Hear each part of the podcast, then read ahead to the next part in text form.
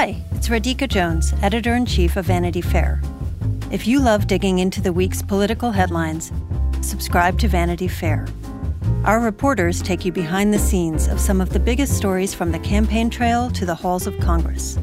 Just for our Inside the Hive listeners, save 15% on a yearly digital subscription to Vanity Fair with promo code POD15.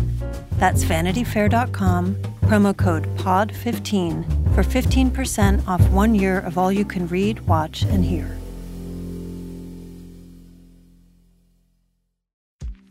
AI is making waves in every field it touches. President Biden is now on TikTok, and the election draws closer each day. With so much going on in the world, it is hard to keep up with it all, let me tell you.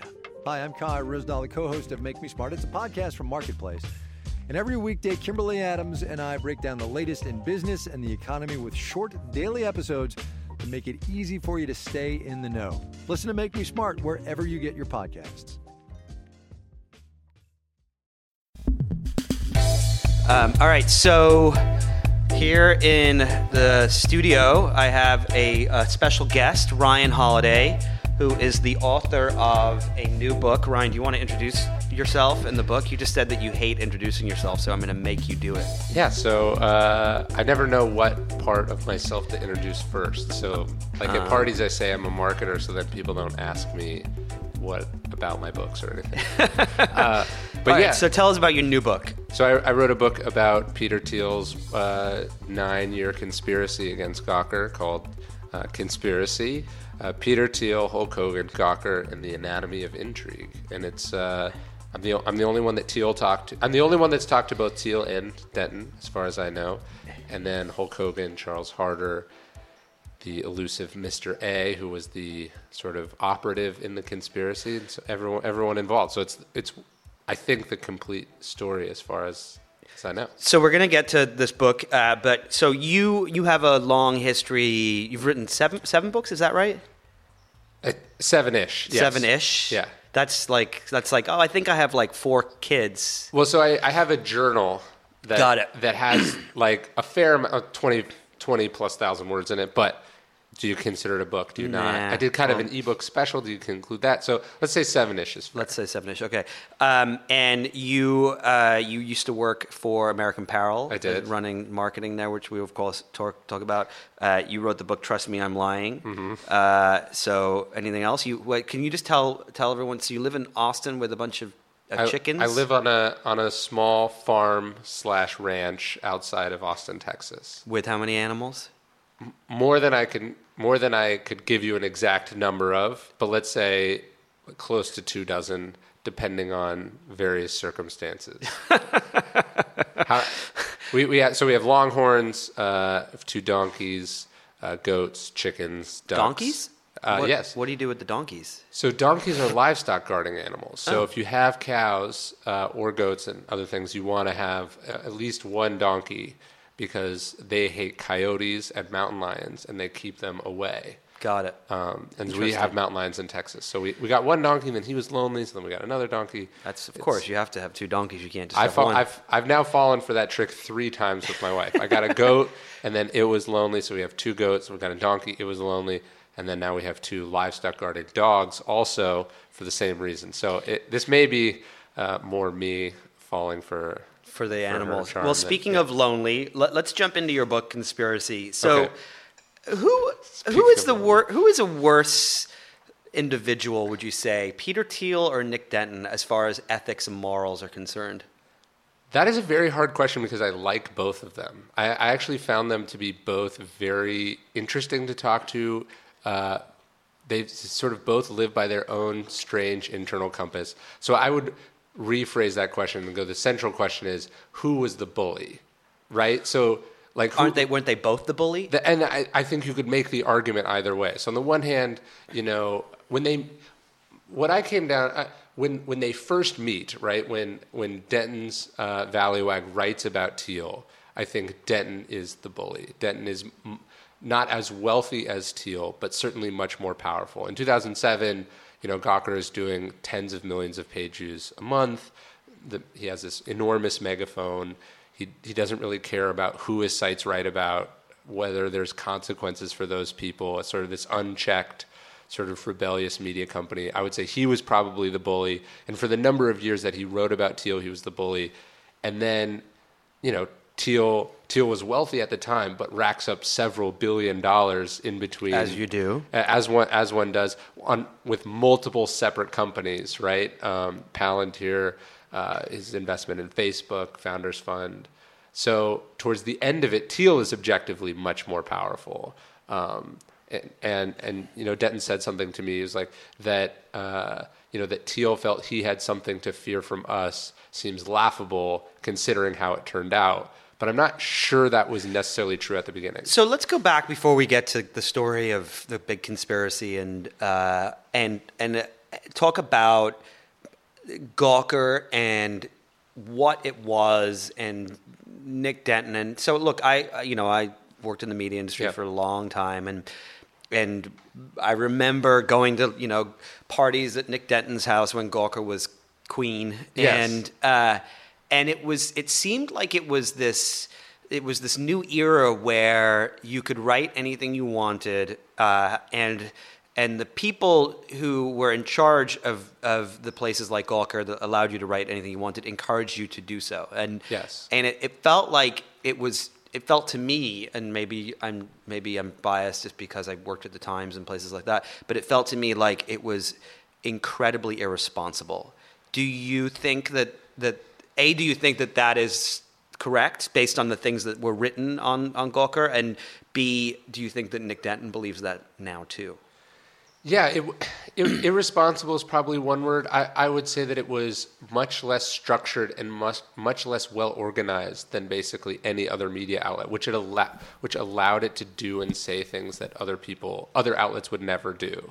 Like th- this, the, the the Hulk Hogan tape, which they end up running, so flashing way forward in the future, uh, which is this uh, a sex tape that ends up bankrupting the company.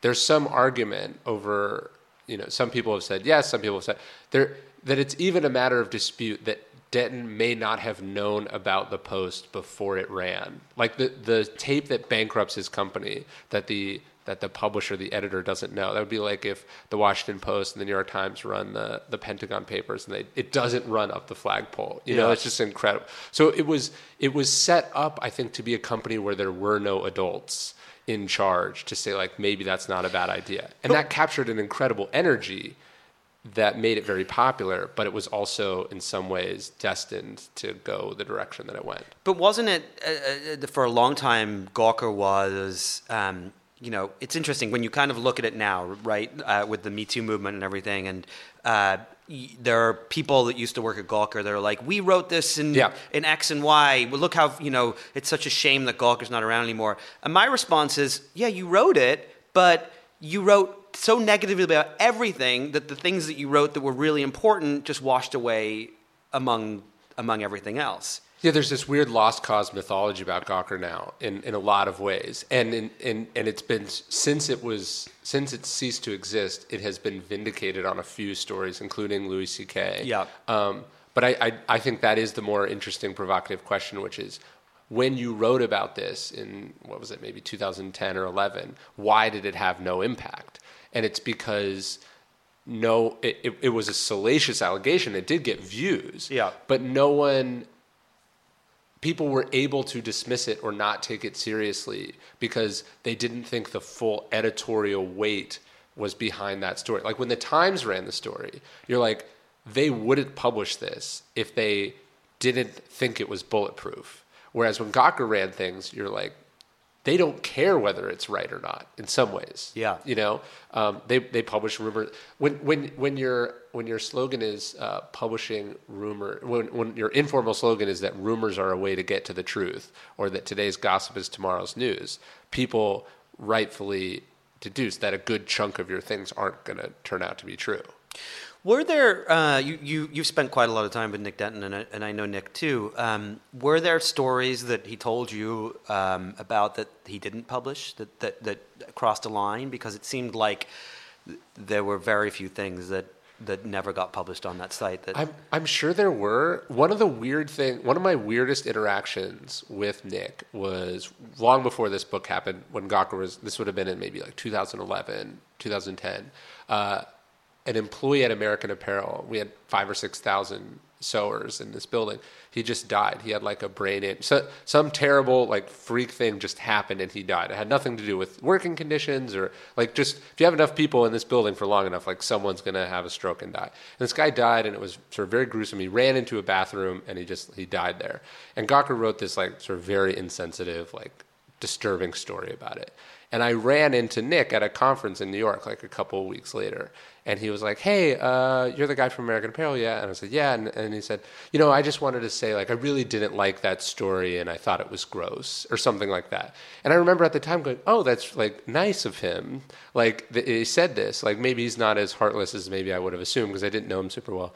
And then I was telling someone in the, some, someone else about this story and they were like, But he, it, it's his website. Yeah. Like, so he had this weird kind of artificial distance between it was like yes he founded the site and yes he put it into motion but i don't think he ever felt like he had to own what they did that it no, was- I've heard stories like that before. There was a uh, a point in time where I was uh, a little bit of a punching bag for Gawker, and you know, a friend was with Nick, and he's and Nick had said, "Oh, I, I don't really like the stuff that they're writing about Nick Bilton." It was Yeah. like, "But it's your website, right as if he was powerless to do Yeah. anything about it yeah. Yeah. but i think that was the model where it was like i'm going to empower all these people to do whatever they want i'm going to give them a platform and i'm not going to try to put it in this direction or that i'm not going to put walls around this thing and you saw this you know again flashing forward when they end up outing the executive at Condé Nast Yeah.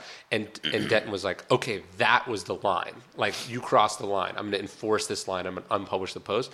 There was like a full on rebellion inside. it- This was that was like the first time that that happened, So- and people were the people that worked there were like, I quit on the spot. So, so was that a, a moment where it, it, where Nick Denton's morality came came out of a shell that had- been kind of hidden for a long time? I think it was both. I think it was it was on the one hand he was growing as a person. He I think he's married at this point. He's sort of become a more of the world, let's say, rather than the outsider objecting to the world. And then also the reality of this hundred million dollar lawsuit that's hanging over his head, and the need to uh, rein in their image a little bit. They intersect, and that's why he makes that decision. So let's switch to let's go to to uh, my other uh, one of my favorite people, Peter Thiel. Yeah. uh, the other main character in in this book. Um, is Peter a monster? Because I because so. I, I get the impression. Well, okay, maybe monster's not the right the right question. Is is does he care about the uh, the effects of the decisions that he makes and the, the actions that he takes about how they will impact the rest of the world? I think in this case, not only is that true, but I think he thinks that he helped the world. Like I think he, I think when he said that this was the greatest philanthropic thing that he's done, And what you're talking about is him Destroying down Gawker, yes. Having it completely killed. and uh, I think I, I don't think he was being ironic or facetious in any way. I think he 100% believes that. And wh- do you think he believes that about helping Donald Trump become president? That's more complicated. I think that's much more complicated, and I don't know if I've total. I, I think it's a few things, and and I think he is a guy that has a lot of conflicting emotions. Uh, Eric Weinstein, who's the head of Thiel Capital, uh, told me that at any given time there's a Mexican standoff in Peter's head be, between completely conflicting ideas. Yeah. And I think that sort of embodies it. So he's this libertarian that backs Donald Trump. He's a libertarian who destroys a media outlet. He cares about online privacy, and then he runs Palantir. like Palantir, which is a data mining company. You know, like, it, and he he runs Facebook, but he hates social media. You know, so it's it, uh, not runs, but he's a big He's investor in Facebook. Yeah, yeah. And, and then he hates uh, you know he hates social media. So I think I think there's these conflicting sort of moving positions inside his head. Um, but but I, I, I think I think he thought it was I think he I think he comes from an earnest place. He just he comes at it in a way that's so different than almost anyone else that sometimes it feels like he's this Bond villain. He definitely comes across as the Bond villain with the, the, the cat on his lap, you know, and the, the hairless cat. I've never seen him with a cat or really any animal. come to think of it, but I and I think he I think he also has come to enjoy the rep. I think He does, he I likes think he likes It. I think he likes it a- because it's the like you know all the other Silicon Valley billionaires are obsessed with virtue signaling and making that I'm a billionaire, but I'm not like the other billionaires, right? Like I care about you know like And what? And Peter's like, I'm a billionaire and I'm a monster and don't fuck with me. I think he's much more of. I, I, I wrote a piece that he's much more of the uh, late 19th century, early 20th century billionaire type. That's like, I have the money. That money is power, and I'm going to use that power. I'm not. Not that I'm a bad person. I'm to try to hurt people, but like. I there's a reason I have this power, and it's because I'm the best person to have that power, and I'm I'm not afraid to utilize it. And I think that's in some ways that's what this is. Like he he's he said no one could do anything about this but me, and so that's why I should do it. All right, so um, I, w- I want to get to the actual story of how this all went down, uh, but let's just let's just bring in actually my favorite character, Okay. uh, Hulk Hogan. Yes. uh, uh, Terry. He Terry like reading the book. Um, I actually felt sorry for him uh, in many respects. Is that was that intentional on your part, or I did try to present it radically different than how I'd seen everyone else present it. and how had everyone else presented it in your opinion? Well, that he wasn't a real person. That he's like, because he has this absurd profession and that we'd seen him on a reality TV show, and because he was rich and famous, there's no, it was impossible for him to be humiliated. And that he couldn't have had a legitimate motivation for being upset about this. Well, that's interesting because there's an irony there that that Gawker itself created that kind of mentality. That, Yeah. That because you're rich and you're famous, then you, you don't have a right to have a, have emotions and feelings and just shut up and keep your money and let us write about you. And I think you could say the same thing about Peter Thiel. The fact that he's a billionaire doesn't mean that he doesn't want to be outed. And, Yeah. and the fact that other, most people know doesn't mean that he might have drawn some line in the sand where he wanted that secret to end. You know, so I think that that is an interesting part about Gawker's model is that it. And and when I interviewed people there, they sort of confirmed this is that there really was this idea that we shouldn't care about other people's feelings. And there there definitely that definitely is part of the journalistic profession. You can't be you can't only write articles that people are going to feel good about. But there's a form of power in being able to shape the public narrative about people and I think with that power comes some responsibility. So one of the questions I have is is when you look at that concept of we shouldn't care about people's feelings. I have a lot of friends who worked for Gawker Media at one point in time, uh, whether for Gawker itself or even Yeah. Valleywag or Gizmodo, and and and they are good people. I know people. I know people who work there who are legitimately not good people. Yes. Uh, um, and we all know who those people are. Um, but when when someone was inside the institution, did they was there this kind of echo chamber of oh I just wrote about you know this person doing X Y or Z or this person's sexual preference or something like that. I did the right thing by exposing that, or how, how did it how did it shape itself? I, I think culture is destiny in some ways, right? And so the, the culture of the company, the economics of the business, and I very much relate to this, having been in marketing and worked for a number of controversial people, is your job kind of becomes this game, and your job is to get good at the game, right? Not to question the rules of the game. Do you know what I mean? Kind of, not really. I mean, and, I- and I think this is. Per, I'm not. I'm not. I'm, again, I'm not rationalizing. I'm trying to. I, I think I'm trying to put myself in those shoes, and it. This is especially easy to fall prey to when you're 22 years old and you're just trying to make your Yeah. mark. Yeah, I mean, I, it's interesting. I remember when I, that I first started at the New York Times, and uh, your first week there, you go to these these meetings with the board and the executive editors and so on, and these lunches, and, and you get to ask all these questions. And I remember Bill Keller was editor in chief at the time, and we went to this lunch in the boardroom on the 14th floor, and he said. Uh, looked at e- oh, the the 24 new reporters and employees, and he said, "You know, there's one thing I want to say when you're writing about other people." He said, "I always believe that in journalism school they should they should tell people that you cannot write about someone else until you have been written about yourself." Yeah.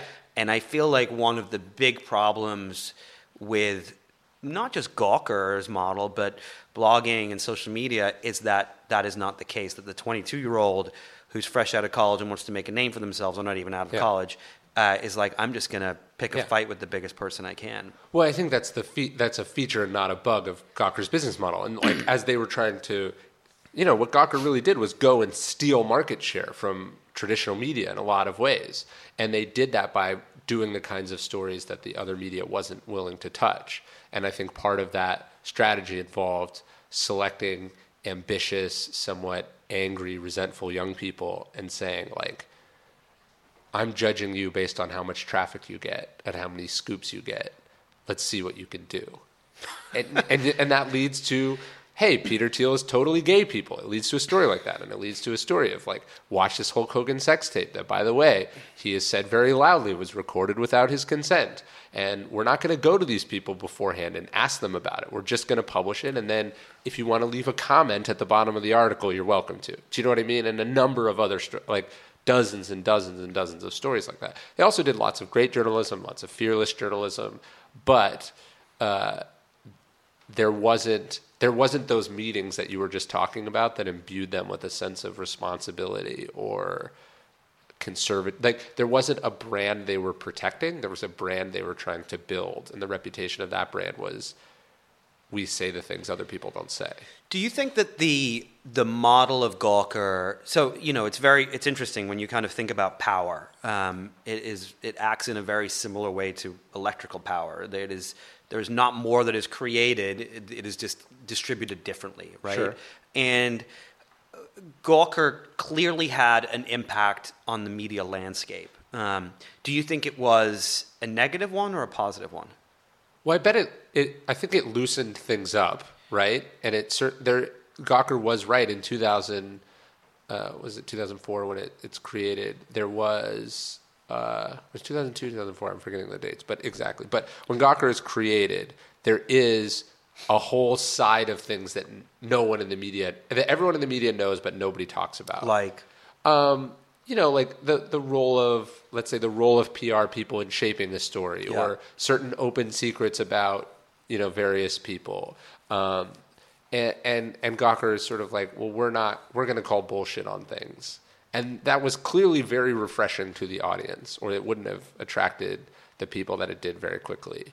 Um, or even in Gizmodo, it's like, hey, we we just fucking love gadgets, Yeah. and and like that's the that's the voice we're gonna go at with this. Like that was also refreshing and new. It wasn't stodgy and wasn't Consumer Reports esque, you know. Uh, and so it unleashed a lot of energy, and maybe as a whole that part was good. But then it also created, I think, a a, a more tabloidy Well, sensibility. and, and Denton went, you know, he, he went to the, the school of Fleet Street journalism in, in London, right? And that had some sort of impact on this. I th- I think Gawker's main innovation is, and this is probably it's too it's too much to put solely on them, but it was also an expanded definition of like who is newsworthy, hmm. right? And so it it wrote about people that the New York Times wouldn't have written about unless they really did something enormously important, right? And as a result, uh, you know, made some people important and famous, and then ruined some other people's lives.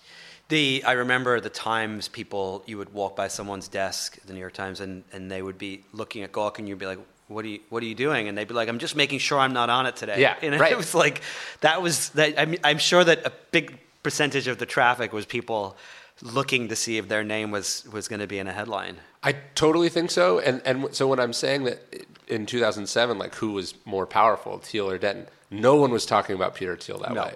no. Um, nobody even really knew who Peter, unless you were a hardcore Silicon Valley investor, you had no idea who he was. So let's go to that moment in 2007. So, um, so Gawker publishes this this kind of just whatever blog post that Peter Thiel is totally gay. Yeah. Um, and wh- how how where is Peter Thiel when he sees that? What does he think when he sees that? Is he mortified? Is he upset? Is he I so I thought that this would be this moment that was like seared into his memory, right? Like you know, I was sitting down in my apartment, and, and the fact that he didn't remember it uh, the where he was maybe made me think that part of it was not an exaggeration, but part of it was it was it was less that, and I think more that it was like his rude introduction to a series of Gawker articles, right? So, and it, it wasn't actually just the article; it was also you know Denton's speculation at the bottom of the article. He would say it wasn't the article; it was the Nick Denton comment where Nick goes like, "Okay, we just broke this story basically, but the real interesting question is why didn't he want people to know?" And I think that was Thiel being introduced to the idea like, oh, I'm going to be a public figure and people are going to write things about me. I'm not going to control them. A lot of them are not going to be true. I'm not going to like it. I think I think it was this sort of introduction to a thing that other people already sort of knew existed, but uh, he was not familiar with. Does that make sense? Yeah. So, but so from Nick's perspective, because uh, Nick was very clearly aware of this piece, he commented yeah. on it. He pushed for it. He pushed for yeah. it. Uh, um, Nick's gay. Does yeah. that play a role in wanting to out someone else? I mean, I, I would imagine. I mean, I I have uh, friends that told me tell me stories about how they came out and how difficult it was, and and I mean, Nick has to have understood that. Yeah, and the writer was also gay. Yeah, yeah, yeah. And so I think I think there was a little bit of uh, like why maybe why does he get to keep it a secret and we don't? Uh, you know, Denton said to me that uh, he's always been attracted to black guys, and so there was it was always a much more obvious thing. Does that make sense? Like like if he was around, uh, uh, I think he what his, his point was that uh, it, his gay identity was harder to hide than it was for Peter, who could sort of be somewhat camouflaged in the Silicon Valley. Yeah, but I, it, I mean, so do you as someone who spent time with all these people, do you do you see their justification, like no, Owen Thomas and Nick Denton's? I, I, I see somewhat of a justification. I think what's I think if it was justified, the tone and the style of the article was much less justified. There's no sources in the article. Yeah. There's a bunch of, you know, sort of unsourced speculation as to why he's he's gay. And it's just so glib and mean. Yeah. It's not like, hey, this is probably hard for him. He doesn't want people to know. But we think he should know for the we think people should know for the following you know what I mean? It's yeah. like this is a fun joke. And the, I mean 2007 we should go back in time. I mean like California process, uh, passes Prop 8 like several months after this, right? So it's not as it's not as if Peter was being outed into today's world where we are at least mu- Still not where we probably should be, but much more accepting of this thing than than we were in 2007. I mean, uh, Obama doesn't even come out in front, favor of gay marriage for several years. So okay, so so going back to this this moment, so so he doesn't remember it. Yeah. Uh, uh, Peter Thiel doesn't remember it, but but he still has this ten year. Yeah, I think he's mad moment where he's like, "I am going to destroy this." He's mad about it, and he tries to think, "What can I do about it?" Right? And so I think he, Peter is this kind of guy that just sort of talks about things over dinner. Uh, you've been to one of Peter's dinners before. Yeah, I, I, will never, I will never go back to a Peter dinner. He so, does not actually serve food at the dinner. But. Yes, yes, I, I, remember reading about this. So he uh, he's the kind of guy that likes to toss things yeah. around over dinner, and I think this was this sort of repeated dinner conversation, like. Why are they able to do this? Has anyone else had a similar? And he's sort of stewing about it. And I think the fact that so many people were like, yeah, that's just what they do. Nothing you can do about it. I think you know, in a way, that's what activates him to be so interested in about it because he likes those problems. So for him, it's the challenge of of of question. It's, is it partially the challenge of questioning? Hey, should I try to destroy this thing? Yes. Or is it more? Let me see if I can destroy this. I think thing? it's a. I think it's both. I think it's both. And and then once he embarks on it, okay, what what would what would be the most successful way to do it? How could you do it? How could you get away with it? You know, and and then of course they also continue to write about him, like many different. They out his boyfriend. Um, you know, they they speculate about his hedge fund. You know, he writes that uh, embarrassing piece in the uh, for the Cato Institute uh, where he you know he talks about whether women should have had the right to vote or not. You know, he he's his from 2007 to let's say 2009 his public reputation is not great. But isn't that his with the exception of being outed as gay, isn't a lot of his public reputation a result of his own actions? Yeah, I'm, I'm not saying that it's not, but I'm saying that the, the, the person that he is identifying with that is Gawker, because Gawker's the one driving a lot of it, right? Like he, he might be saying the thing, he might be stepping in it, but Gawker's the one that's jumping on the opportunity to write about it. And I think, I think Thiel thinks that those sort of public musings and sort of kicking things around and say Thiel is I, I asked I asked Thiel I said like you know Elon Musk wants to put a man on Mars. That's what he thinks he's like put on the earth to do. What do you think you were put on the earth to do? Or what's your mission? And he's like my mission is opposing political correctness and I said well that doesn't seem like you know such a important thing and, he actually gave me a pretty sort of strenuous uh, justification for why Which politi- was? that that politically incorrect ideas is where innovation comes from and that questioning things and having the freedom and the space to make mistakes and not to be sort of uh, uh, you know crucified for them is is where is what makes Silicon Valley what it is. his wasn't view. That what Gawker was, being politically incorrect? his view is that Gawker is actually incredibly is actually an enforcer of political correctness in that if you say something weird, Gawker makes fun of you. If you believe something strange, Gawker will make fun of you. If you have a secret, Gawker will find it. If you fail, Gawker will laugh at you for failing. There was sort of this like stay at home, don't try because you don't want to be on Gawker kind of thing. Sounds awfully like social media today, Yeah, of course. which which Peter clearly hates. Right, and sits, you know, on a pile On a of billions of dollars, dollars because of it. Because of it, exactly. So one of the things that you talk about in this book and the title of the book is repeatedly is is the fact that it's a conspiracy. Yeah. But isn't it just revenge?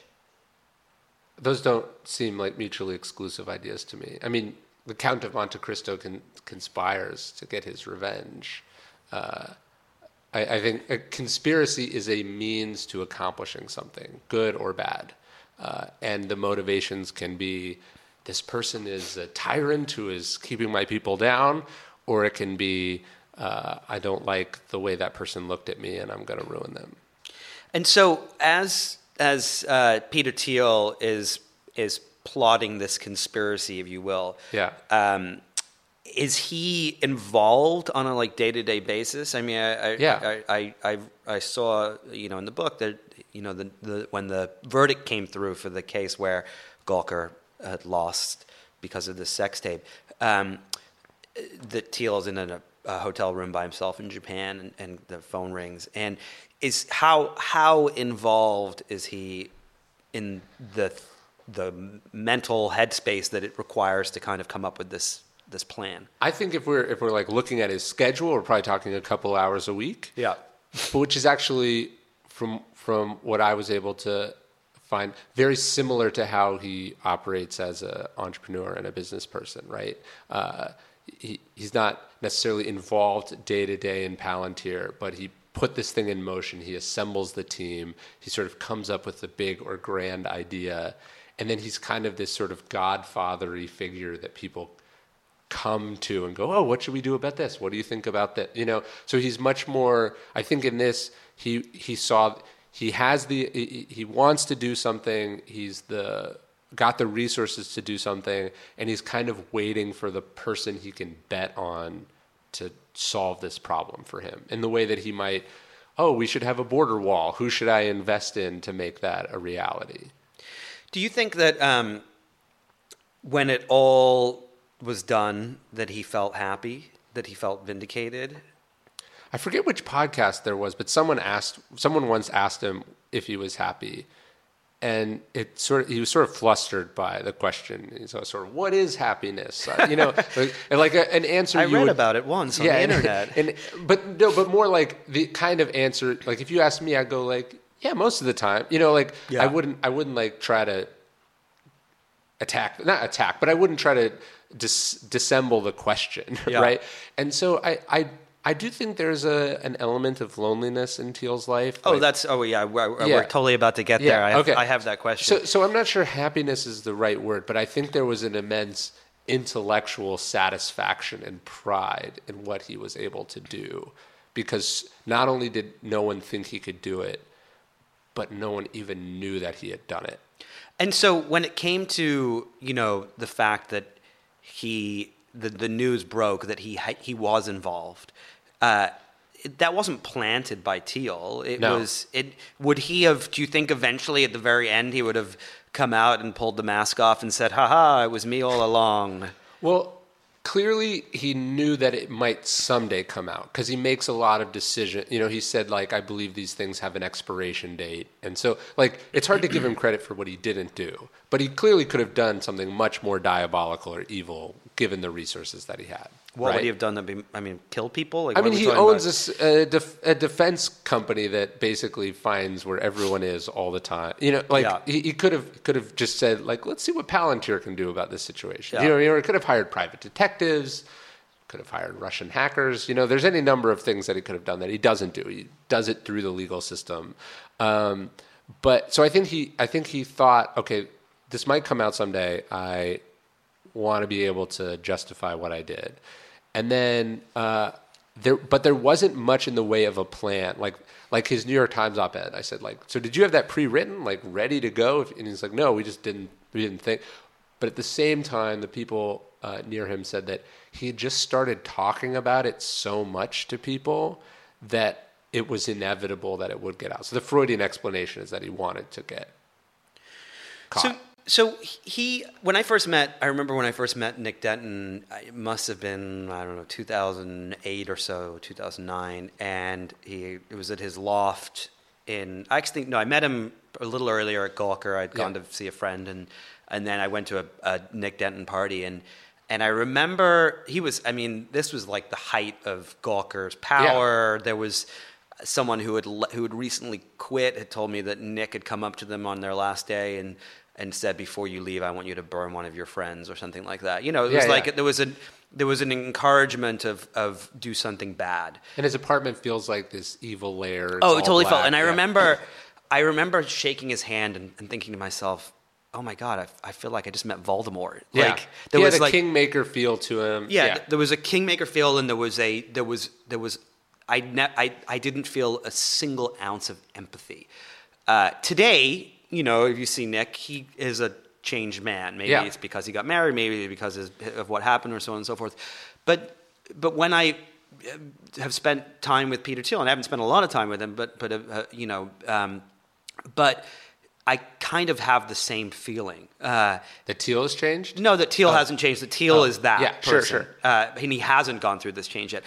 Are there two questions? So one is, are they just kind of the same person on the different side of the coin?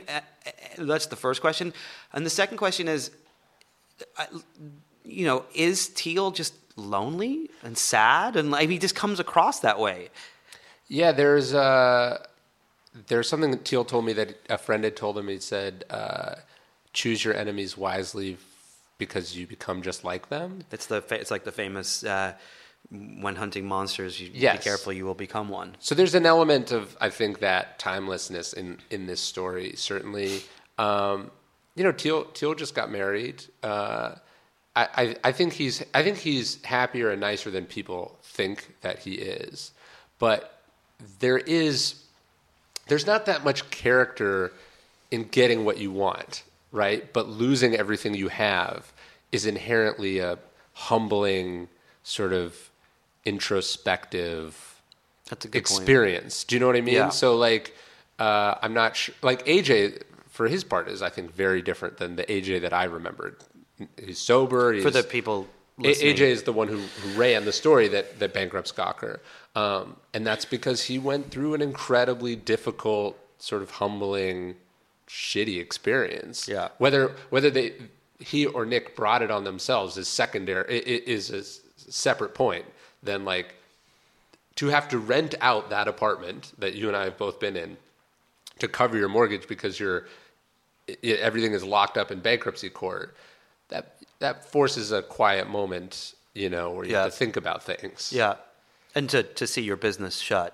Yeah, and Yeah. and Thiel didn't. I mean, what Thiel went through was he was a somewhat private person. Now he's a very well known person. He has more power than he probably ever thought he might have. He's feared and you know loathed by. that- There's not that. There's not that much introspection in that experience. Yeah. So that that's sort of why I think that they're in these different places. Uh, let's go to Thiel and um, Trump for a minute. Yeah. Uh, uh, did you guys talk about that a lot? I actually was uh, I, one of the interviews I had with him was in his office at the Presidio, right after the Access Hollywood tapes, but before he made like before he doubles down on the bet. And I remember leaving that meet like I was like, dude, I was like, dude, you gotta, this is insanity. Like you gotta walk away from this, right? What does he say? And and you know he made some uh, some interesting arguments that were uh, off the record, but like I left thinking like, oh, he sees this. Like there's no way he's gonna. And and then he ends up making the bet. So I think part I one theory I have is that uh, first off, I think he just loathes Hillary Clinton. You got to he, he's been uh, conservative, libertarian, Republican type his whole life, and he is of that sort of exact age group that just hates Hillary Clinton. Yeah. Do you know he hates the Clintons. So I think that was part of it. And he said this most recently. He's like uh, in that New York Times profile where he's like, "Look, I don't think Donald Trump's doing an amazing job, but like it's better than Hillary Clinton." and like I think only, I mean that's like something my dad would say, you know. Um, but uh, I think I th- I think part of it was like he as an investor he was maybe he's like look I put in this million dollars. If I gave a million dollars to Hillary what would I get? Basically nothing right? And if I put a million dollars in the Trump campaign and he loses no one will remember it. It won't be a big deal. But if I win what's the value of that option? Uh, and what is the value of that option? They don't talk anymore, right? I mean, No, but he does oversee the transition in a lot of ways, and a lot of people that were loyal or worked for Thiel now have influential positions inside the government, and it, you know, he he, ma- he runs a massive defense company that that's now gotta got be- a huge contract from the government. yeah, yeah, and I think you could. It's hard to argue that the status quo hasn't been massively disrupted and isn't now in a state of flux, which is, I think, something that he thinks is important. Thiel always once said, um, and I'm sure he said it more than once, but he said that you know, in his mind, that the you know the ideal world would be that that uh, the society we live in today is broken and, and is destroyed, and that out of the ashes we build something new. What the two two things to that is one is like, well, wouldn't a lot of people be hurt in Yes. the in the destruction of society? We can't all move to New Zealand when yeah, that happens. we can't all move. to- and and the other thing is, um, I mean, th- when he says things like that, does he think about the fact that that people's lives are affected by these comments and these decisions, and and someone like Trump in the White House? Well, you know, he made that defense of Trump that, you know, people take Trump literally and not seriously. Which I think is maybe the stupidest thing that's ever come out of his mouth. But keep but going. but I, I would say that maybe he would say that that's the response to his comments, that he doesn't, you know, that that that he would say it sounds that way because you're taking it literally, but I'm I'm more having a intellectual sort of debate. Like you know what I mean? I think he's he's somewhat professorial about how he talks about these things, as if he's not doing them in the real world. Well, that's that's the thing that's so ironic is that he is saying things that he's like, oh, I'm just going to say these things because I want to say them and hear my, you know, the reaction to them, and they have a massive impact on people, even though he doesn't realize that. And in the same respect, the thing that he destroyed, Gawker, was doing the exact same thing. Yeah, yeah. Uh, I mean, and then you also throw in, you know, it's like, okay, you're somewhat opposed to cyberbullying. That's what you think, uh, you know, Gawker is. And then you have basically the number one cyberbully in the world now uh, with Trump, or you have the empowerment of the alt right. There's a lot of Now, is is it that his it that you know you and I and a million other people think about this when we think about Peter Thiel? Does he not think about it? that's a. I mean, that would be a wonderful question for him. Can, Uh, you, can you ask him and come I, back sh- on the show? I should. I should. No, no. I, I, I absolutely will. I, I, I think he, I think he thinks his job. Uh, someone, someone described uh, Thiel to me as the world's richest applied philosopher, and so I think he is talks about these things philosophically it's like he has these different modes. He's like Peter, the power broker, investor, billionaire, and then Peter, the Stanford, you know, uh, was on an academic track. I'm going to be a professor or a pundit or something. And it sometimes I don't think those two sides of him are fully integrated, and that's where you get comments like the, you know, how enfranchisement for women has been bad for libertarians. Like I think that's like an objective fact, I guess, right? Like there's not a lot of female libertarians. Yeah. Uh, and uh, then not thinking like, well, what is the larger implication of that remark? It's that you're making it sound like female w- women shouldn't have the right to vote. You know what I mean? It's like it's not. It's like a very of the moment. But there's also, I mean, it's the, there are these disjointed things. It's for someone so fucking smart. There are these things that he does that are you're like, what the, what are you thinking? Like, for example, he hates Hillary Clinton, Yeah. right? The whole reason he goes after Gawker is because they out him. It's clearly being gay is clearly something that is important to him. It, it, it's you know it Yes. came up at Stanford and so on. But yet Mike Pence is the Right. biggest homophobe that has ever walked into the White House, and he's okay supporting that. Yeah, yeah, and, and and maybe maybe it's for him that he doesn't want these things to be central to his identity. Like like uh, that he he thinks it's more high minded to not think about that. Hmm.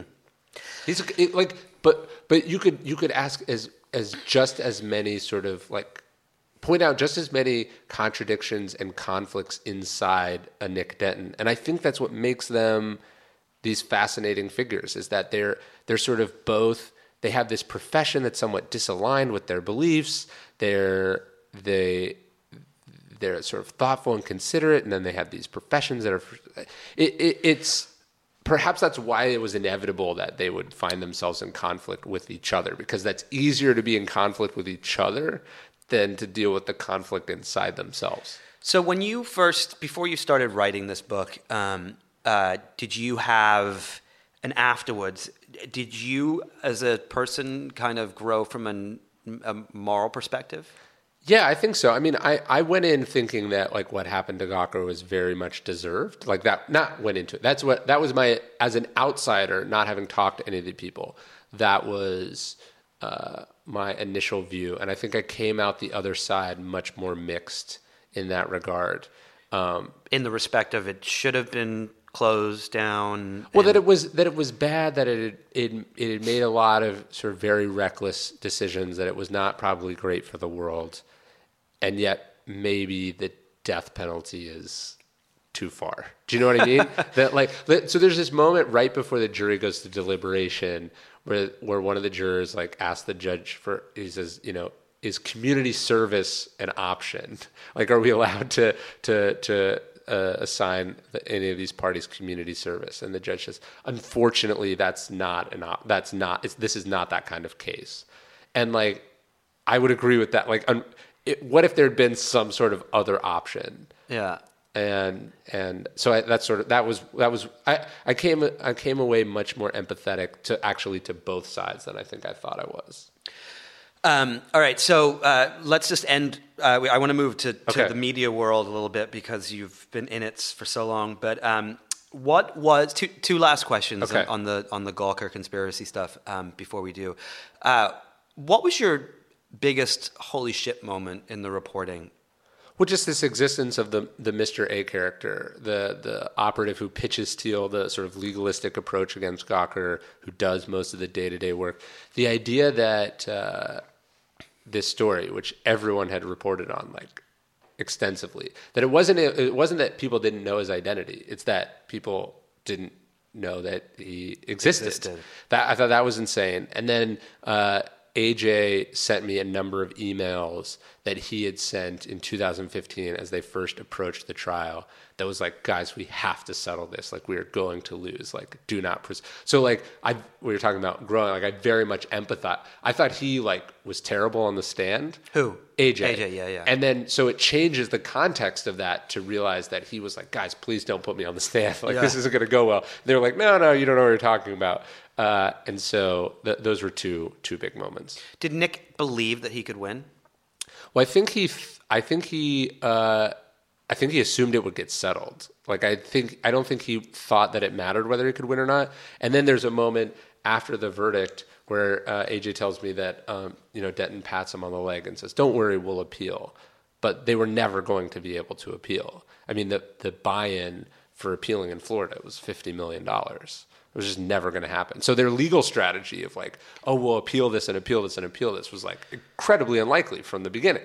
It seems that everyone involved in the story, uh, of the the original 2007 story, saw their lives completely destroyed, except for Owen Thomas. How did he get Yeah. away? Well, that was an interesting part. I think it goes. I mean, if Thiel was really just angry about the article and really just wanted to hold the person responsible who'd outed him, I think Owen would be living a very different life. I, right I now. almost I, I was literally ready one day to open up my, my computer and, and like see a picture of like Owen, you know, tied up and tarred and feathered somewhere. Yeah. Like, why did how did did you ever ask Te- Thiel why he let him go? Yeah, I think he he st- he began to see Owen as just a pawn of Nick Denton, and it's And it wasn't back- AJ too. Yes, yes, but AJ had, uh, you know, done something worse than what Owen had done to Thiel. Got it. Um, all right. So last question on the book. Okay. Uh, why did these guys talk to you? I mean, Peter Thiel is very selective about who he talks Yeah. to. Uh, uh, Nick can be somewhat reclusive too when it comes to the media. Yeah. Why did they both decide to talk to you? So Thiel reached out to me because I'd written about Gawker before, and I, I wrote something critical after the verdict. So I think he at least thought, oh, this is one person out of basically every. He just other- reached out to you out of the. He just sent me an blue? email. Did he you had you known him before? Or I'd been to a dinner like you. I, I did they went to- serve food at the dinner? Or This was more of a dinner party with like snacks and stuff. There was no there was no Yeah, food. Uh, that's- I did meet Daniel Ellsberg at this party, which was interesting. I, I met Daniel at a party there too. Uh, there were we at the same party? Maybe it, maybe it was. Was this a, a book party? Uh, there was a book. I went to a book party at, at Peter Thiel's house. What was the book? Dan, it was Daniel Ellsberg's book, and then Michael I, Ellsberg's book. Michael Ellsberg. Sorry. Yeah. Okay. We were at Yeah. that same party. Yeah, and then uh, and then I went to a, a salon. Okay. Uh, and as I wrote in that piece, I was so excited that I was going to go to this dinner salon at Right. Peter Thiel's. I didn't eat the entire day, and when I got there, there was like nothing more than like two pieces of sushi and uh, and a couple of uh, You should edamame. launch a conspiracy to get even. Well, I, I, so Thiel doesn't Yeah. eat. He's like a fruitarian or something, right? uh, the party I went, he ate an enormous steak. But Oh, well, uh, maybe he was a fruitarian when I went over. Yeah. Uh, no, I actually I've eaten with him a couple times. He has like a chef that travels. Yeah, I've heard about the but, chef, Um, uh, so I'd met him before. He didn't really remember the meeting, but I guess he'd read my writing before, and so he sent me an email and he said, "I enjoyed your writing. We should get together in New York sometime to talk about the MBTO, which is his acronym for Gawker." The Manhattan-based terrorist organization. uh, uh, so, so The uh, MBTO. that that conversation was ongoing, and then Nick reached out to me because he'd read my other he'd read some of my other writings and my other books, my philosophical stuff, which I guess makes sense when you go through what he went through. So I had these sort of two different relationships going on at the same time. And then when I kind of was like, "Hey, I'm talking to Peter," then they then they were both locked in because like they didn't want the other one to be the dominant Have they ever met? Yes. Well, you wrote about this. Uh, they did meet once at the at the between the verdict and the settlement. They met twice. Where I forget. I see. I can't even remember what I've what I've written Yeah. about myself. uh, so so so they met once in San Francisco and once in New York. Um, they were connected by a, a tech mutual tech friend. Got it, yeah, yeah, yeah, They yeah. sit Got down. it, yes, it's yes, this. Yeah. I mean, I think in, uh, it's one of the strangest moments in probably Silicon Valley history that these two enemies are in the same. room reminds me of the moment where um, uh, Steve Jobs and Eric Schmidt, when Schmidt was running Google, where they they met for a coffee. Yes. on this just happened to be on the street with a photographer that was standing there, and Yeah.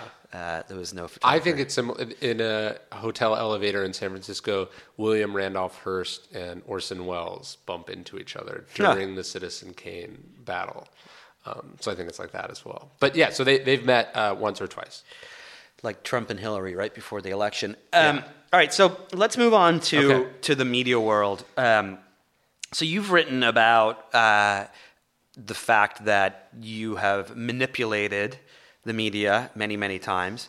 Um, do you Do you think that you know? I've talked a lot about on the show and in general that that um, I think that the the media world we live in today is is not helping democracy Yes. for the most part. You think that there are of, of course exceptions, you know, but they are far and few between. You know, the big stories that the Times and the Post and BuzzFeed and places like that break once in a while, and um, but there are uh, not once in a while, you know, on a daily basis, I guess. But but there are so many outlets from Fox to even to you know stuff in the mainstream media and these outlets that just seems like it is it is driving more division that it is placed by PR people that it's Yeah. you know all these things. How does this continue to go on and and are we go- is this going to backfire at some point? Yeah, you could argue we have like an if we have an obesity problem, we have like an information obesity problem. Like we just consume way more news and information than we could possibly need, and, And so of much of it's deeply unhealthy. Yeah, it's deeply unhealthy and deeply wrong. Yeah, of course, and it's it's agenda driven, or I mean, you're just having incredible amounts of people competing for a finite amount of attention, and that creates incentives to be shitty. And so, how do you think this kind of plays out? I mean, you've been covering the media world and working in it on and off for what a Yeah. decade now. I mean, how how does this does this continue to go down this rabbit hole of of sludgy crap, or does it? Well, when I wrote, when I wrote, trust me, I'm lying. So I wrote it in 2011. It came out in 2012. The the point was like, okay, look, I've worked with these authors and this controversial fashion brand, and I've, you know, done stunts to get on Gawker and things like this. I was like, you know, this is not this is not great, but like, I'm not using it for particularly bad ends, like right, like books or T-shirts.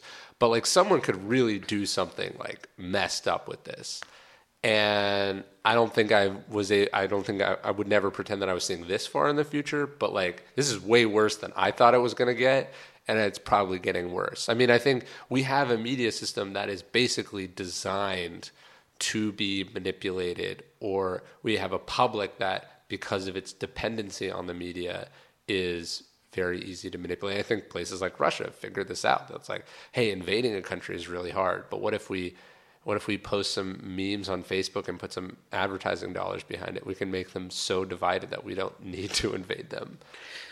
Give us some of the. Can you tell uh, listeners that may not have read "Trust Me, I'm Lying"? Can you tell a couple of the stories of of of bad Well, media things you did? I mean, maybe uh, you don't see them yeah, as bad. No, but no. I mean, I, I, I think most of them were not bad. They were just illustrating sort of loopholes. But like uh, when Trust Me, I'm Lying came out, uh, so we signed the book deal.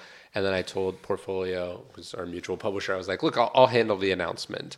And so uh, I doubled the size of the announcement, uh, or the deal, and then I put that out there.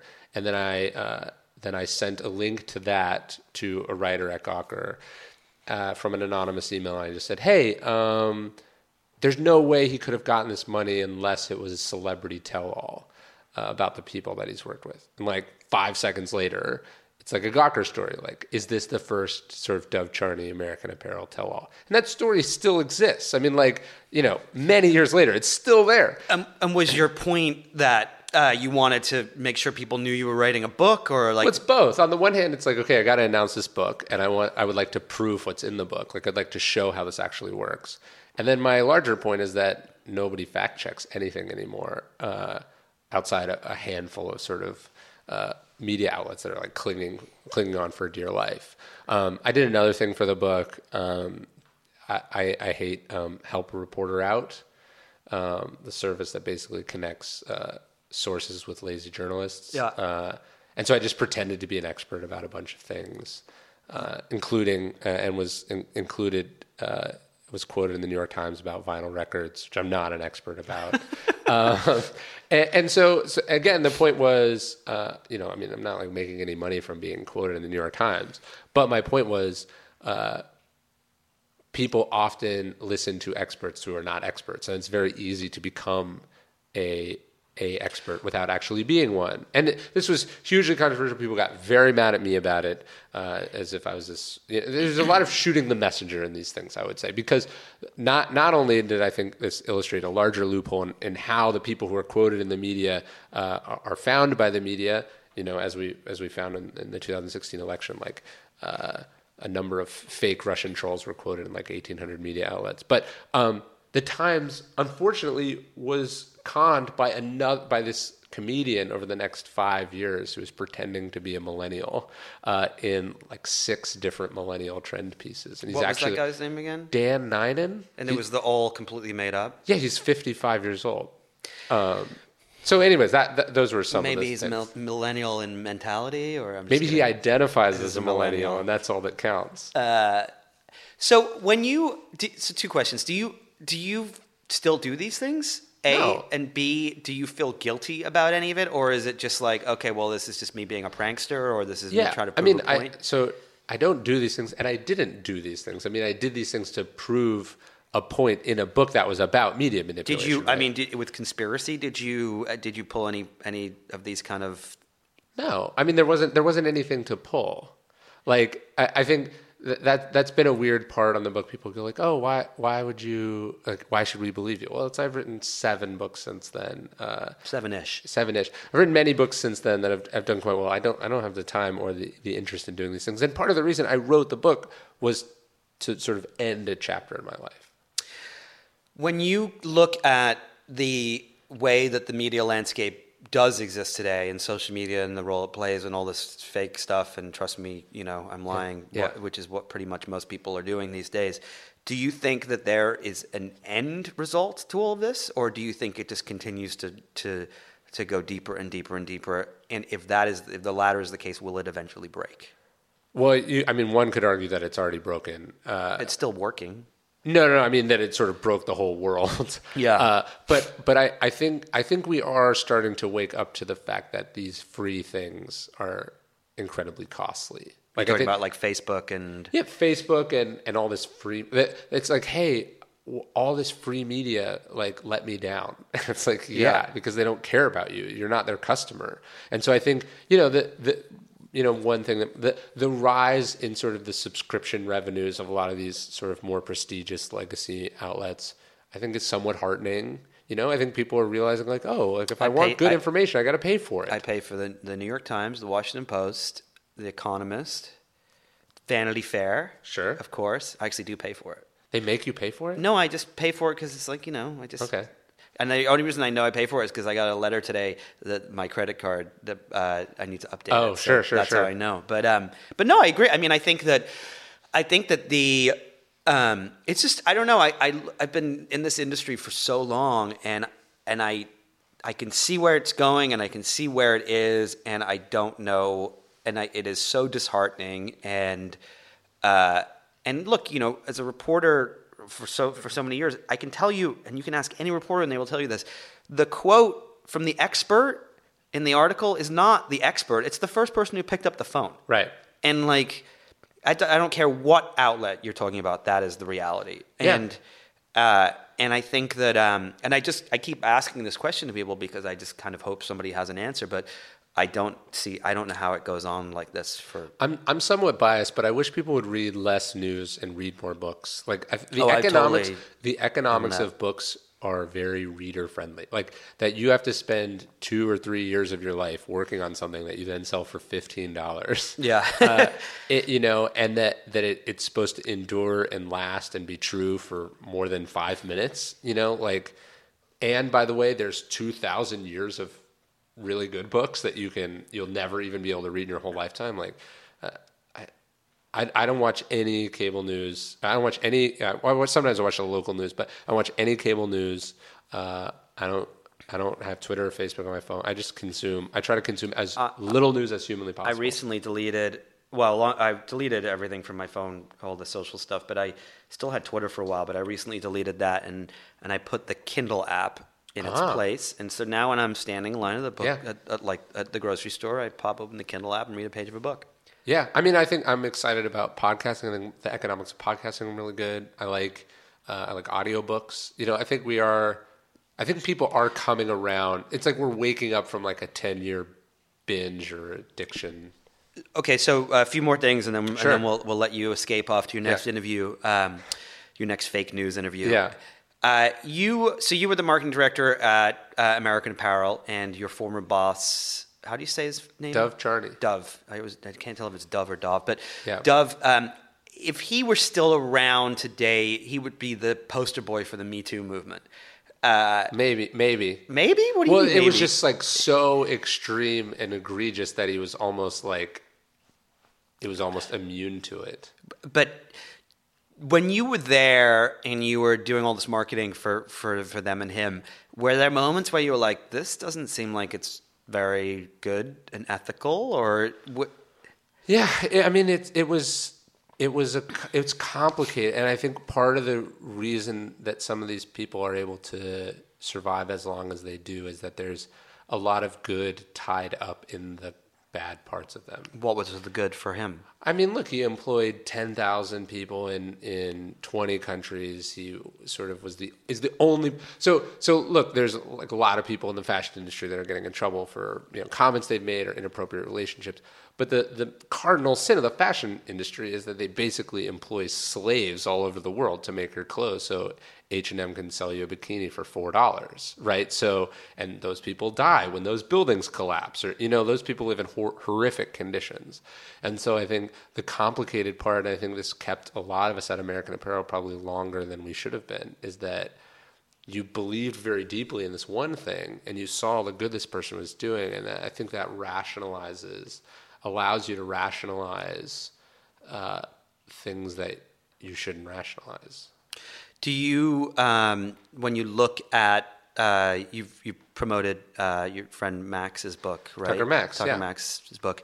Uh, any regrets around some of the promotion around that? I mean, there was some pretty, Yeah. pretty gnarly stuff that you guys did, right? Right. Regrets a regrets a hard word for me because um, you know you end up where you end up because of decisions that you make. So Yeah. like I I and I, I think I think the thing I think the thing with Tucker was was was in some ways why I relate to the the people at Gawker, which is that you're you're telling yourself this is a game and that you should be good at the game and you're not thinking about the people on the other side of the game uh, you're not thinking about whether this is a game you should be playing or not like you're not at, there, there's some quote so I, I, I I'm, that I'm paraphrasing so it sounds like I'm stealing but it's yeah uh, are you asking yourself whether this is a good game or not? And I, I, I, I spent a chunk of my 20s getting good at something and then asking myself, uh, not asking myself often enough whether I liked it or whether it was good or whether it was making the world a better place. And part of the reason I wrote the book, I didn't have to write the book. I could right now be a, probably have a job in the Trump administration if I wanted one. Um, Would you want one? well, I was I was actually offered I was actually offered a communications job for one of the one of the cabinet members, which I did not accept. But uh, like, I mean, I could I could I could be any any number of the uh, influential people in the alt right. I could I could. There's a path I see where if I had made lots of bad decisions, I could have ended up there, and I'm so I'm very grateful that I'm not, you know. And I, I, I mean, I feel like I have an inner compass that would not have allowed that. But I, I, I can empathize with how people end up in things that other people have no ability to comprehend. If that makes sense. Yeah, it makes sense. All right, let's play uh, a little game uh, to wrap up here. Okay. Um, I'm going to drop some names. Okay. And you're gonna you're gonna tell me where you think they are five ten years from now. Okay. All right, you ready? Yeah. Nick, Nick Denton. Uh, probably has some different media or tech tech company. Like uh, kind of like a Gawker or a, Not a media site, but like some. You know, he's he's obsessed with Kinja. That was like. I feel like Gawker was this thing that accidentally became successful. What he really liked was the commenting platform Kinja. I think something will ha- he'll make something. so he's not done. I don't think so. And if he and he if he makes uh, hundred million dollars, Peter Thiel can't come and take it, right? Or no, no, that, that's all settled. It's all done. And he walked away with a good chunk of change. Um, okay, uh, Peter Thiel. More powerful than he is now. I think one of the more powerful people in the world. Where do you think he is in five, ten years? Like, is he is he uh, is he governor of California? Is he uh, living on Mars with Elon Musk? Like, what? Yeah, I don't. I think. I think he likes freedom, right? So I don't think he like. I think he could have had any position in this administration. Why didn't he take it? I don't think it was just a calculation that you know it was. It was pretty combustible. I think. I think he likes doing whatever he wants, not having a lot of responsibilities day to day. And you know, he could be the CEO of Palantir, but he's not. So I, I, I would be surprised if he was governor or president or Supreme Court justice or something. What do you think he will do then? Just, I think just keep- continue doing what he's doing, but but, it continue to influence things often in secret. Does that mean I should be worried if I've written negatively about him? That he'll come and take my chickens and don't know. No, no, I, I don't. I don't think so. I don't think so. If Owen Tom, I, maybe Owen Thomas is your canary in the coal mine. If- As- so as long watching. as Owen Thomas is still alive and not check in with him every couple weeks, and then uh, go underground if you if you don't hear from him. Uh, all right, so let, let uh, AJ Daulerio does does he does I he have a redemption reemerges- story? I I do think there's a redemption story, and I think he reemerges as a writer of some kind.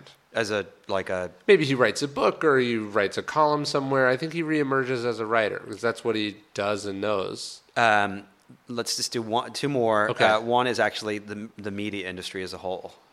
Yeah. Uh, hopefully, there's a forest fire of some kind that clears out most of the debris and garbage, and we're left kind of with the media outlets we've always had. Yeah.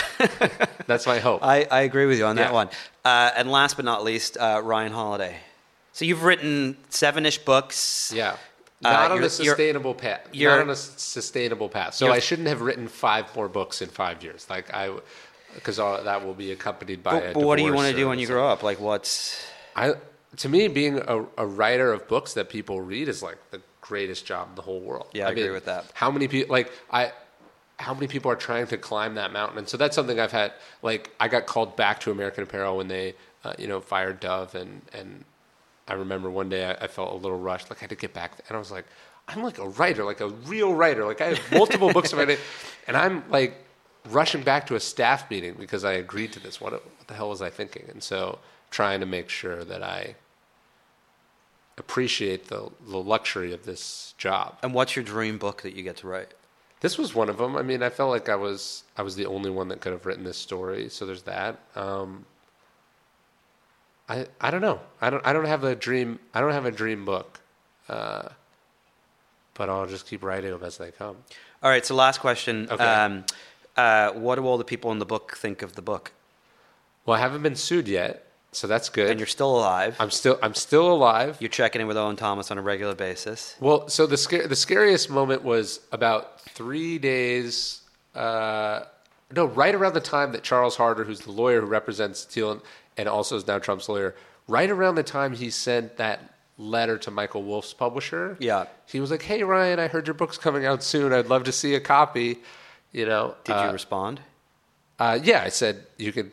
I'll, I'll send you one when, when it comes out, uh, which I did, and I haven't heard from him since. So I I I, uh, I could be, you know, living on borrowed time, but so far I think I'm good. and and Nick uh, Nick I know has read articles about it. I don't know if he's read the book.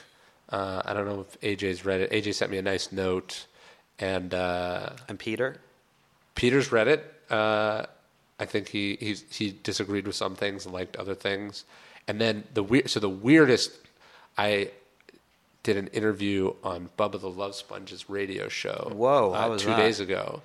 Uh, and for people who don't know, if you haven't read the book yet, he's the guy who recorded the Hogan sex tape With his wife. with his wife. Uh, and he was like, you know, I read it cover to cover. He's like, there were some things I, I think you got wrong, but I, I liked it. It was a great read. And so I was like, if if that guy, if all the people who are predisposed to not like it, he's probably number one. Yeah. And uh, if he liked it, I guess that's, I guess I played it down the middle.